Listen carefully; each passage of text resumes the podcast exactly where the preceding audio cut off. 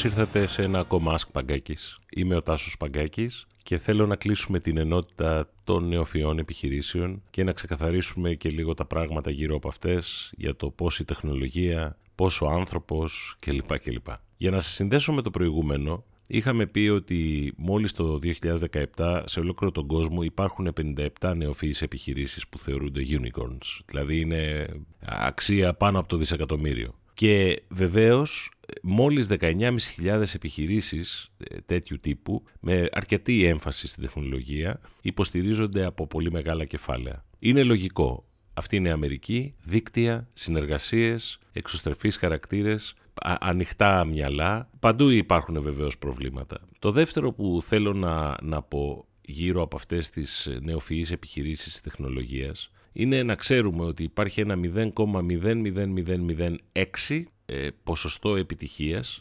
στατιστική τώρα 9 χρόνων, ας μην την πάρουμε 100% της μετρητής, γιατί μπορεί να υπάρχει ανάμεσά μας κάποιος που ακούει και να είναι ο επόμενος δισεκατομμυρίουχος. Αλλά με τόσο μικρό ποσοστό πιθανότητας να φτιάξεις μια εταιρεία η οποία θα κεφαλαιοποιηθεί σε τόσο μεγάλα νούμερα. Νεοφυής επιχειρηματικότητα θα τη φανταζόμουν κάτι πιο έξυπνο. Θα τη φανταζόμουν κάτι πιο αληθινό και κάτι πιο κοντινό. Διαβάζω στα βιβλία ιστορία των παιδιών μου που όταν τους μιλάνε για την αρχαία Αθήνα, εντάξει, με λίγο πόλεμο και λίγο διαπλοκή και λίγο συνθήκες που όλοι δεν όντουσαν μεταξύ τους, τους μιλάνε για πολύ εμπόριο. Και με ρωτάει ο μικρός μου, Μα ήταν τελικά τόσο έξυπνοι οι Αθηναίοι που αλλού δίναν λεφτά, αλλού ανοίγανε τις αγορές και μαζί τους δέναν όλους. Ρε παιδί μου, τι είναι. Τι να του πεις για σήμερα. Εμείς είμαστε καταναλωτές. Είμαστε παιδιά της κατανάλωσης και είναι δύσκολο να αλλάξουμε. Την ίδια στιγμή δε ε, που ο Elon Musk πηγαίνει στο διάστημα και το SpaceX παίρνει το καλύτερο κόκκινο αυτοκίνητό του αλλά μπορεί για αυτό να είναι η επόμενη, το επόμενο μεγάλο επιχειρηματικό project και να προκρατεί θέσεις για, την, για τον επικισμό του Άρη ή δεν ξέρω εγώ τι άλλο.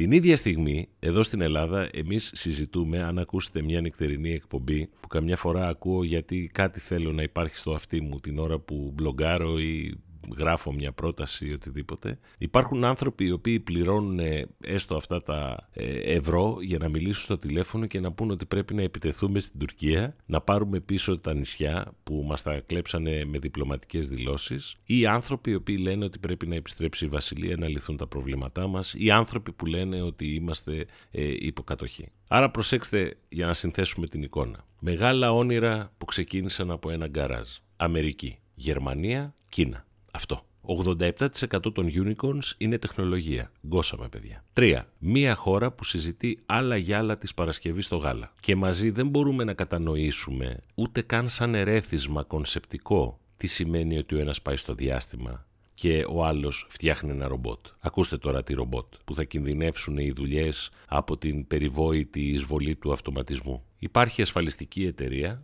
η οποία έφτιαξε ένα ρομπότ να κάνει τι; Να κρατάει παρέα στα παιδιά που έχουν καρκίνο. Και το διένυμε στο τέλος του 2017 σε όλες τις αμερικάνικες κλινικές. Ένα ρομπότ πάπια, γιατί πάπια είναι η brand mascot ε, της εταιρείας. Είναι internet connected, το χαϊδεύεις, ανταποκρίνεται και κινείται. Τι σημαίνει τώρα αυτό το παράδειγμα σε όλα όσα προείπα; Σημαίνει ότι μια μεγάλη επιχείρηση, δεν έχουμε τέτοιες, μάζεψε ταλέντο, έχουμε, αλλά είναι διάσπαρτο, κανένας δεν το υπολείπτεται και δεν του δίνει χώρο. Τους μετέτρεψε σε μια ομάδα που αύριο αυτοί πήραν τα credentials στο βιογραφικό τους και θα πάνε παραπέρα να γίνουν διάσημοι, χρήσιμοι, αναγκαίοι με αρκετή ζήτηση. Τους έδωσε 18 μήνες να το χτίσουν Βάλαν το μυαλό τους, πλήρης υποστήριξη, μάλιστα εκκρεμούν τέσσερις πατέντες από ό,τι διάβαζα, νομική κάλυψη της εταιρείας, επιχειρηματική βοήθεια κλπ. κλπ, κλπ. Και όχι μόνο αυτό, αλλά η εταιρεία έριξε σε αυτό το project 120 εκατομμύρια δολάρια. Επειδή είναι πάρα πολύ εύκολο κάποιος να πει ότι αυτό είναι ένα PR stand και ότι έγινε έτσι για πλάκα, Άρα και ο Elon Musk πήγε στο διάστημα για πλάκα και έβαλε το κόκκινο Roadster για να το βλέπουμε εμείς και να ανεβάζουμε φωτογραφίες στο Twitter. Υπάρχει μια πραγματικότητα πίσω από αυτό. Στη δουλειά μου εδώ και πολλά χρόνια μιλάμε για το ξεχασμένο brand purpose. Είναι ένα βαγόνι που το ανεβαίνεις και σε πηγαίνει σε έναν προορισμό. Ο προορισμός της συγκεκριμένης άφλακ ασφαλιστικής είναι να ασχοληθεί ξανά με τους ανθρώπους και πιθανώς να τεστάρει μέσα από αυτά τα πράγματα μοντέλα που θα είναι πραγματικά κοινωνική βοήθεια. Αυτό δείχνει ότι πρέπει να πάψουμε να σκεπτόμαστε μονοσήμαντα και συριακά. Αυτή η πάπια ρομπότ για το παιδί με τον καρκίνο από μια ασφαλιστική εταιρεία συγκέντρωσε την προσοχή και την οπαδοσύνη και την αγάπη 700.000 ανθρώπων στο Facebook. Σημαίνει αυτό τι; Σημαίνει ότι ο κόσμος διψάει για κάτι καινούριο. Και δεν είναι δικιά μου μετάφραση αυτή. Ακούστε, υπάρχει ένα πάρα πολύ σοβαρό πρόβλημα. Υπάρχουν αρκετοί που λένε τι θα κάνω στη ζωή μου, τι θα κάνει το παιδί μου, πού να το στείλω, με ποιο να μιλήσει, ποιος να το συμβουλεύσει; Αλλά στην πραγματικότητα η ερώτηση είναι επάνω μας. Και βεβαίως και επάνω στα παιδιά. Τι βλέπουμε μπροστά μας και τι διαλέγουμε να δούμε. Όλα τα ερεθίσματα που υπάρχουν στη ζωή γύρω μας, τριγύρω μας, λέξεις, κουβέντες, φίλοι, εμπνεύσεις, αποφθέγματα, είναι πώς διαλέγουμε να τα δούμε. Αν κάποιος διαλέγει να δει ότι θα γίνει το επόμενο ρομαντικό γκαράζ που θα φτιάξει την επόμενη Apple είναι διαφορετική επιλογή από έναν άνθρωπο που δουλεύει σε ένα ιδιωτικό σχολείο, πραγματική ιστορία, ένας καθηγητής ο Άρης, ο φίλος μου, ο οποίος παίρνει κάθε χρόνο τα παιδιά του και τα βάζει να κάνουν virtual επιχειρήσεις. Τα παιδιά του πήρανε ακτινογραφίες πεταγμένες στα σκουπίδια του νοσοκομείου και τα μετέτρεψαν σε ζωγραφικούς πίνακες βάζοντάς τους κορνίζες. Και ζήτησαν από τον κόσμο να αγοράσει αυτές τις κορνίζες που ήταν και όμορφα φτιαγμένες, ώστε όλα τα έσοδα να τα πάρουν, να καλύψουν το κόστος των κορνιζών και να τα διαθέσουν σε ένα κοινωνικό σκοπό. Τι βλέπεις μπροστά σου; Αν είσαι αρχιτέκτονας βλέπεις ένα κτίριο, βλέπεις τις γραμμές, βλέπεις τα φώτα, βλέπεις όλη αυτή την κίνηση που έχει πάνω του το άψυχο αυτό τσιμέντο. Αν όμως εκεί πέρα βλέπεις κοινωνικό σκοπό, διάθεση ελεύθερων διαμερισμάτων, κοινωνικούς χώρους που μπορούν να συνευρεθούν οι νέοι και τους διαθέτεις για να γίνεις και συμμέτοχος και να βγάλεις και ένα έσοδο. Αυτό είναι που μας λείπει. Αυτός ο οποίος φτιάχνει κάδρα ασχολείται με το αν θα είναι χρυσοπίκυλτο, αν θα είναι ε, ξύλινο, αν θα είναι χαραγμένο, αν θα είναι απλό. Αλλά στην πραγματικότητα ο κόσμος που τα βλέπει δεν βλέπει όλη αυτή τη δουλειά από πίσω. Παίρνει μια ικανοποίηση, παίρνει ένα ερέθισμα. Εμείς λοιπόν σήμερα πρέπει να ρωτάμε τα παιδιά μας όχι τι θέλουν να γίνουν, αλλά τι αισθάνονται, τι φοβούνται. Και τότε εμείς απλά να σερβίρουμε πάσες. Πήγαινε να μιλήσεις με αυτόν, διάβασα αυτό, προσπέρασα ένα βιβλιοπωλείο και σου πήρα εκείνο. Έχω μπροστά μου το βιβλίο πάνω στο οποίο έχτισα τα όνειρα της καριέρας μου. Είναι του Άκερ, που μιλάει για τα brand equities. Όλα τα παραδείγματα που έχει εδώ μέσα δεν είναι θεωρία. Ούτε είναι κάποια συστηματοποιημένη γνώση που την παίρνεις, την αντιγράφεις και έγινες δισεκατομμύριουχο. Αλλά τι διαλέγω να δω από αυτό; Διαλέγω να δω τη στρατηγική; δεν θα με βοηθήσει διαλέγω να δω το κόνσεπτ ή την ιδέα ερέθισμα που θα με πάει κάπου; Εσύ βλέπεις την υλοποίηση ή την τεχνική; Ο λόγος σήμερα που τόσοι άνθρωποι περιμένουν στην ουρά να βρούνε μία δουλειά και αναφέρομαι σε νέα παιδιά είναι γιατί έχουν αποφασίσει οι εταιρείες, έχουν επιλέξει να βλέπουν πτυχίο μεταπτυχιακό αγγλικά-γερμανικά, πτυχίο μεταπτυχιακό γαλλικά-αγγλικά, πτυχίο μεταπτυχιακό γερμανικά-γαλλικά. Και δεν μπορούν να μπουν σε εκείνο το βάθος δεν έχουν κάνει ανάλυση workforce planning, δεν ξέρουν τι τους περιμένει στα επόμενα πέντε χρόνια. Είναι, είναι το ίδιο, είμαστε όλοι άνθρωποι. Άνθρωποι είναι στις εταιρείες, άνθρωποι είναι αυτοί που ψάχνουν, άνθρωποι είναι τα παιδιά μας, άνθρωποι είμαστε εμείς. Όλη η συζήτηση για τις νεοφυείς επιχειρήσεις είναι μια φαντασιακή διαδικασία, που το μόνο που μπορείς να κάνεις είναι κάθε μέρα να λες στα παιδιά ότι η επιχειρηματικότητα είναι για όνειρα, ανθρώπους, συνεργάτες, διεκδικήσεις, φιλοδοξίες. Είναι να τους μιλάς για τις αξίες. Αν θα γίνουν επιχειρηματίες κανείς δεν το ξέρει, ούτε εκείνοι. Ακόμα και όλοι αυτοί που ξεκινάνε και κάνουν κάτι σπουδαίο, μπορεί στο τέλος ή στη μέση να αντιμετωπίσουν ένα πρόβλημα. Υπάρχει ένα εξαιρετικό παιδί το οποίο περιφέρει την προσπάθειά του να πολεμήσει τα hoaxes και όλα τα fake news και να χρησιμοποιήσει την πιο advanced τεχνολογία που έχουμε. Ο Βαλεντίνος, λοιπόν, τον οποίο τον παρακολουθώ, δεν τον έχω γνωρίσει ούτε διαζώσεις. Κάνει κάτι το οποίο ήδη αυτή τη στιγμή στην Ολλανδία κάποιος έβγαλε ένα παιχνίδι. Και αύριο μπορεί κάποιος να το κάνει σεμινάριο για να προσέχουμε πώς ε, διαλέγουμε τα και αποφεύγουμε τα fake news. Αλλά ο, ο Βαλεντίνος δεν είναι χρήσιμος γιατί βρήκε την τεχνολογία. Είναι χρήσιμος για το οραματικό του ε, επίπεδο. Είναι, είναι χρήσιμος γιατί μπορεί να είναι ένα παράδειγμα. Πώς δημιούργησε στρατηγική, πώς προχωράει, με ποιους συνεργάζεται, πού πηγαίνει, γιατί φτάνει να το ακούσουν και άλλοι. Αυτό είναι λοιπόν το κρίσιμο θέμα. Και γι' αυτό εμείς δεν μπορούμε ούτε σε αυτό να είμαστε καλοί αντιγραφές. Γιατί δεν είναι τι βλέπουμε, είναι τι διαλέγουμε να δούμε. Αν εγώ πιστεύω ότι αύριο θα φτιάξω την καλύτερη εταιρεία συμβουλευτικής στον κόσμο. Δικαίωμά μου, τρέλα μου, αλλά πρέπει να ξέρω τα limitations μου. Πρέπει να ξέρω προς τα που πηγαίνω. Αυτή λοιπόν τη στιγμή, σε αυτά που ζούμε, το καλύτερο που έχουμε να κάνουμε είναι να προετοιμάσουμε μια επόμενη γενιά να μην φοβάται, να μην είναι μαμάκιδες, να σπάσουμε τον ομφάλιο λόρο, Να μην σκέφτονται ότι άμα φύγω δεν θα τρώω παπουτσάκια από τη μάνα μου. Να μην σκέφτονται ότι αν φύγω θα αφήσω την κοπέλα μου. Και γιατί ακόμα και αν δεν φύγουνε, δεν θα μπορούν να κάνουν τίποτα εδώ μέσα. Ούτε καν να φτιάξουν το υπέροχο σαπούνι που το διάβαζα και για μένα είναι ένα εξαιρετικό, εξαιρετικό παράδειγμα. Διάβαζα στην Καθημερινή ένα πολύ ωραίο ρεπορτάζ που έκανε κάποια κυρία Βίκη Κατεχάκη. Ε, το μάθετε παιδιά μου επιχειρήν είναι ομάδες που τις κινητοποιεί το Σωματείο Επιχειρηματικότητας Νέων. Το κάνει 10 χρόνια, αν δεν απατώμε, που παιδιά από 15-17 ετών μπαίνουν σε αυτή τη λογική να ξεδιπλώσουν τη σκέψη τους, την οργάνωση, να κάνουν ένα project, να, να συμπεριφερθούν σαν να είναι μια εικονική επιχείρηση. Όταν το, το, το Γενικό Λύκειο Ποδοχωρίου Καβάλας φτιάχνει σαπούνια κατευθείαν από τη φύση. Ξέρετε τι έχουν ανοίξει; Έχουν κάνει unlock την κινέζικη αγορά σε 5 λεπτά. Φτάνει κάποιος να είναι έξυπνος να ασχοληθεί μαζί τους και να μην περιμένουν ότι θα πάρουν τζάμπα λεφτά από τον τουρισμό χωρίς να δίνουν προϊόν. Ναι, στην Καβάλα αναφέρομαι. Στην Καβάλα που όταν έγινε το Startup Weekend με 7.500 κομμάτια φοιτητές πάνω εκεί πέρα και με τόσους οργανισμούς και με τόσους φορείς, στο Startup Weekend Καβάλας, το πρώτο διεθνές startup event που έγινε ε, σε εκείνη την περιοχή της ε, βόρειας χώρας μας, ήταν 25 παιδιά. Τα παιδιά λοιπόν σε αυτό το γενικό λύκειο έχουν στα χέρια τους μια μυρωδιά, μια πρασινάδα, το ελληνικό σαπούνι, που πρέπει να βρεθεί ένας να τους πει παιδιά, έλατε να φτιάξουμε μαζί εδώ τη συσκευασία, πρέπει να βρεθεί ένας να τους πει, ελάτε να πάμε μαζί στην έκθεση, μου άρεσε πάρα πολύ, θα σας χρηματοδοτήσω. Ευτυχώς από ό,τι διάβαζα ήρθαν σε επαφή με μια γνωστή βιοτεχνία σαπουνιών και αυτό πάλι δείχνει ότι παραδείγματα θέλουν. Στο ίδιο άρθρο διάβαζα για το Λύκειο Πίρς ότι φτιάξανε τη δικιά τους καινοτομία για την εξοικονόμηση νερού, που θα μπορούσε να προσαρμοστεί στους σωλήνες ΣΥΔΑΠ και εκεί ε, να καταγράφει στιγμιαία την κατανάλωση του νερού και να δίνει στο χρήστη πλήρη εικόνα πού είναι ο λογαριασμός του, υπάρχουν διαρροές κτλ. Σήμερα η ΕΙΔΑΠ έχει κάτι αντίστοιχο. Έχει μηχανήματα που σαρώνουν το δρόμο και βλέπουν αν είναι σπασμένος ο σωλήνας. Αλλά αυτό δεν είναι το σημαντικό. Το σημαντικό είναι ότι τα παιδιά βγήκαν από το διάβασε 15 σελίδες για θα γράψεις τεστ και αν δεν πάρεις βαθμό δεν θα περάσεις και από το σπαστικό δάσκαλο ή τον αδιάφορο, και δεν παίζει ρόλο αν είναι ιδιωτικό ή δημόσιο, το complacency υπάρχει παντού. Η βαριεστημάρα και η ρουτίνα που πεθαίνει ανθρώπους υπάρχει παντού. Αλλά τα παιδιά μπήκαν στη λογική να φτιάξουν την επιχείρηση. Εγώ είμαι ο υπεύθυνος του λογιστήριο, εσύ είσαι marketing, εσύ είσαι αποθήκη, εσύ είσαι ο τεχνικός υπεύθυνος να το παρουσιάσουν, να κάνουν ένα γράφημα, να κάνουν μια ζωγραφιά. Το, το καταλαβαίνετε. Αυτό είναι που μας λείπει. Και το καλύτερο παράδειγμα είναι το Εργαστήριο Ειδικής Επαγγελματικής Εκπαίδευσης Νέου Ηρακλείου. Ακούστε τώρα. Αλμυρά και γλυκά μπαστούνάκια. Τα οποία τα φτιάχνουν κάθε μέρα, τα ψήνουν και τα στέλνουν κάπου στη Νέα Ιωνία από τη λέει, τα οποία τα πουλάνε. Είναι πάρα πολύ σημαντικά για τα παιδιά, γιατί δοκιμάζουν τον εαυτό τους, δοκιμάζουν τις δυνατότητές τους. Η ομάδα παρασκευάζει, ψήνει και συσκευάζει. Όχι. Η ομάδα μαθαίνει να είναι αυτόνομη, να μην φοβάται, να μην περιμένει να τη στείλει κάπου ο πατέρας να διοριστεί, να πάει σε ένα γνωστό του να δουλέψει για δύο μήνες.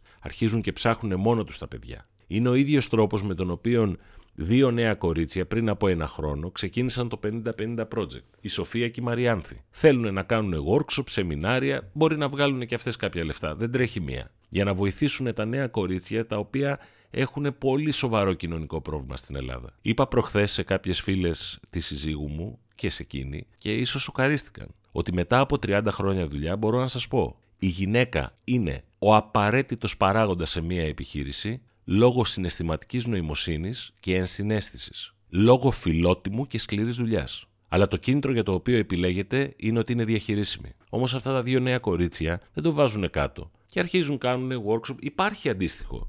Υπάρχει το, ε, το Women on Top, το οποίο είναι ίσως για κάπως μεγαλύτερες ηλικίες. Και η Στελέκα Δαγκλή εκεί πέρα έφτιαξε μια ομάδα από γυναίκες που κάνουν mentoring στις γυναίκες που έχουν μείνει εκτός δουλειάς, που θέλουν να ξαναμπούν, που θέλουν να δημιουργήσουν.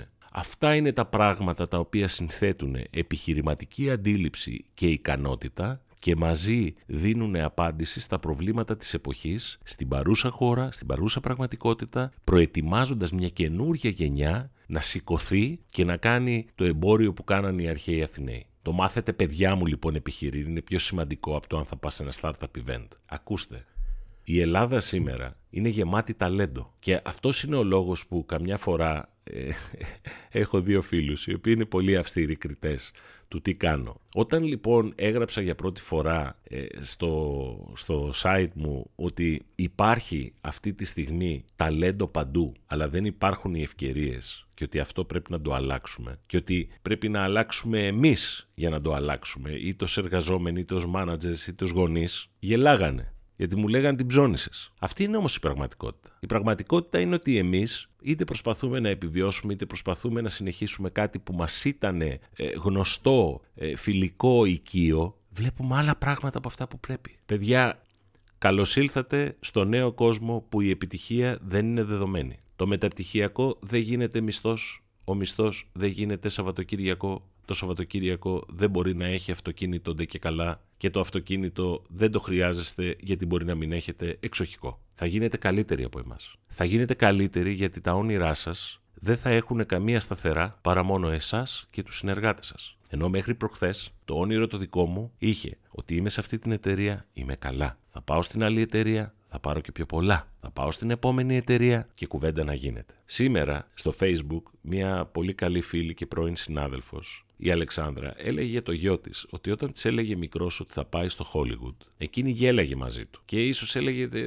μικρό τρελό. Σήμερα με περηφάνεια η ίδια δείχνει ένα φιλμ μικρού μήκους, το οποίο το έφτιαξε με ένα smartphone. Και επειδή δεν είχε λεφτά, κάπου ματσακώνεψε τη μουσική, αλλά είναι ένα ωραίο και μιλάει για τα προβλήματα των νέων. Το, το basic scene είναι μέσα σε μια άδεια, βαριά και λίγο βρώμικη και λίγο παρατημένη τάξη. Και το big outing για να σε βάλει στο θέμα, ε, το σενάριό του, γίνεται σε έναν τοίχο, σε μια είσοδο σχολείου που από τον γραφίτι δεν καταλαβαίνεις τίποτα άλλο παρά μόνο τη θολούρα μέσα στην οποία ζούμε. Ο μεγαλύτερος εχθρός των νέων ανθρώπων σήμερα, όσων από, αυτούν, από αυτούς θα σωθούν, γιατί δεν μπορεί να σωθούν όλοι, είναι το να ακούτε ιστορίες επιτυχίας. Ο μεγαλύτερος εχθρός είναι να νομίζετε ότι αυτό που κάνετε δεν το έχει κάνει κανένας. Ο μεγαλύτερος εχθρός είναι να πιστεύετε ότι μόλις αποκτήσετε ένα κλικ εμπειρίας, σαν να βάζουμε πάνω στο στήθος μας έτσι μικρά παρασημάκια, αυτό επικαιροποιεί και κάνει έγκυρο το μονοπάτι σας. Αλλά αυτό ήταν παλιά. Αύριο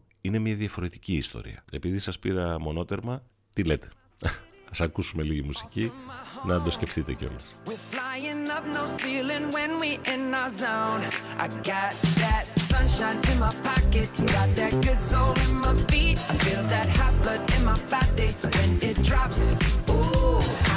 take my eyes off of it Moving so phenomenally You're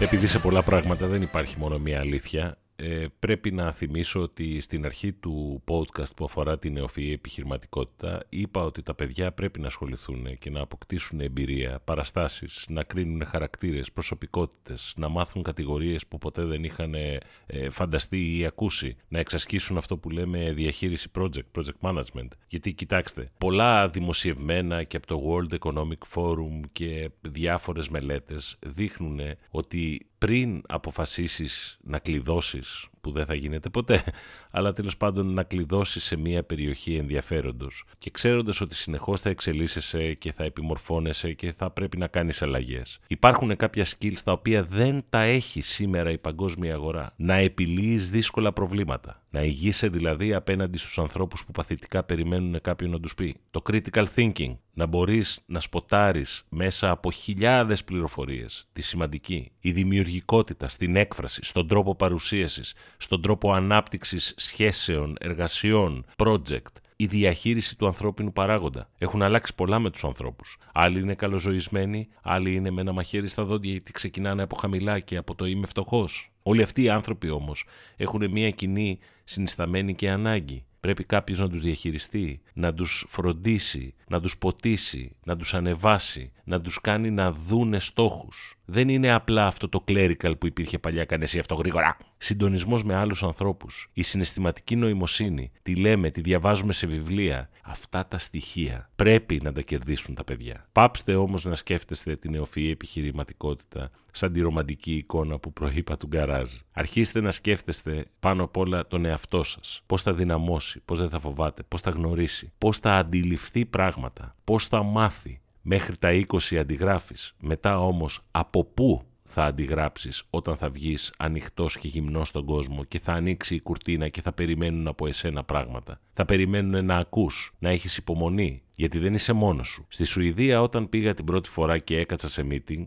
ε, ένιωσα λίγο έτσι ότι είναι παθητικά τα πράγματα, αργά. Με κατάλαβε ο Νίκλας να είναι καλά και με έσωσε από επόμενες πατάτες. Μου είπε Τάσο, εδώ πρέπει να υπάρχει μια κοινή συνέστηση των πραγμάτων. Δεν μπορώ εγώ να ξεκινήσω ένα project και να τρέχω μόνος μου. Πρέπει όλοι να το αγκαλιάσουν. Πρέπει όλοι να χωρίσουν δουλειές. Πρέπει όλοι να συμμετάσχουν. Πρέπει όλοι να νιώσουν έστω το δικαίωμα της έκφρασης. Χωρίς απαγορεύσεις. Αυτά λοιπόν που σας φαντάζονται ότι δεν έχουν σχέση με την επιχειρηματικότητα και όμως έχουν πάρα πολύ, πώς εσύ θα κάνεις strategize και θα πλανάρεις το μέλλον σου. Πώς θα μπορέσεις να πάρεις κάτι στα χέρια σου για το οποίο πρέπει να χτίσεις αναγνωρισιμότητα, σε ποιους θα μιλήσεις, με ποιο τρόπο, με ποιο στυλ, με ποιο ύφος; Θα κάνεις την τρελή, ε, ας πούμε, στο YouTube; Και πού είναι το impact; Πού είναι το ότι ασχολούμαστε και παλεύουμε για να λύσουμε προβλήματα; Προβλήματα που άλλοτε θα μας δώσουν μεγάλο έσοδο, άλλοτε μικρό ή άλλοτε απλώς φήμη. Πρέπει να καταλάβουμε όλοι ότι αυτό το παραμυθάκι το οποίο κυκλοφορεί, ότι όλοι θα γίνουμε εκατομμυριούχοι, δεν ισχύει. Πάντα οι ανθρώπινες ιδέες νίκησαν. Και αυτές θα νικήσουν και το automation και την ε,